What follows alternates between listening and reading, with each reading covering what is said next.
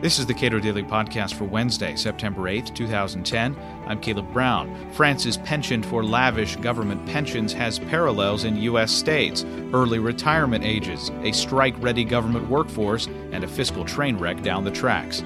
Dan Mitchell, senior fellow at the Cato Institute, comments. This is a very telling paragraph. This is from the Wall Street Journal.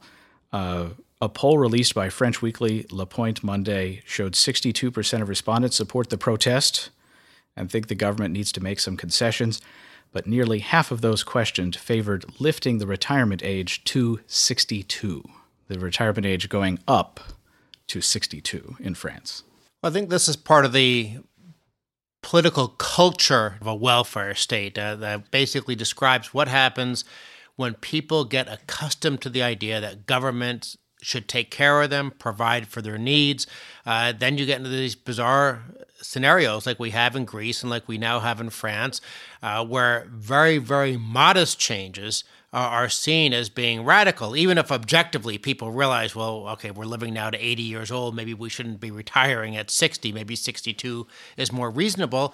The people in France are just used to the idea that they have some sort of entitlement or right to having other people provide for them, uh, even if it means ludicrous things like retiring at age 60. And for the government to make plans for the spending that it actually does need to do for the future, having a no longer active workforce that is at that point purely a drain, and politicians who can make promises without having to actually be around when those bills come due uh, it almost seems pretty intractable, like the state pension system problems that are going on in states. Yeah. Whether we're looking at France, Greece, Illinois, California, all these governments are caught in a demographic trap. They've made these extravagant promises, oftentimes accompanied by extremely early retirement ages.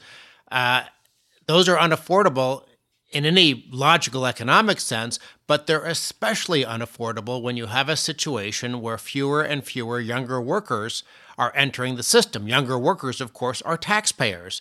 So you have more and more people retiring at very early ages with very lavish promises of government benefits and very few people around to pay the price for that.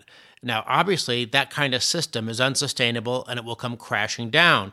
We're already seeing that in Greece. France is trying to take a tiny step, but you know, a very half-hearted uh, and mixed step in the right direction. Whereas states like Illinois and California, the politicians are just sticking their heads in the sand. When I talked to Jagadeesh Gokhale about this problem as it exists in states and, and these various countries, he said, Well, are people still allowed to leave the state or the country? And as long as that's the case, it's very hard to fix. Well, that's something we're definitely going to see in the United States. Uh, we're, matter of fact, we're already seeing it. Taxpayers are escaping from places like New York and California, and they're moving to zero income tax states like Florida and Texas. And as time goes on, and as these demographic time bombs of, uh, of unsustainable pension, as those bills become become due, you're going to see more taxpayers escaping. Now, it's a little bit harder in Europe, even with the European Union, the freedom of movement, and all that. You know, language and culture tends to bind people to their countries more. But I have no doubt we're going to see the upper income taxpayers escape. Matter of fact, that's already happening. Uh, you have rich uh, Swedes and rich French people uh, moving to Switzerland to escape oppressive taxes. So uh, at some point, the politicians will be forced to do the right thing but they're only going to do the right thing when their backs are up against the wall and the system's already collapsing around them. France is not really doing the right thing because if you look at the details, in addition to bumping the retirement age from 60 to 62, they're also trying to impose all these higher taxes. Well, France is already, I suspect, past the revenue maximizing Laffer curve point.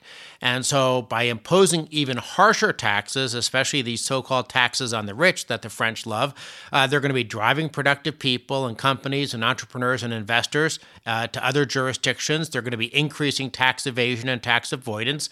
And that's going to destroy them. Well, that might be a slight exaggeration, but it's going to make it harder for them to get the kind of economic growth that they really need. They need to control spending, but they also need to figure out ways to get the economy growing faster. And they're actually hurting that second goal with the tax increases that are part of this package.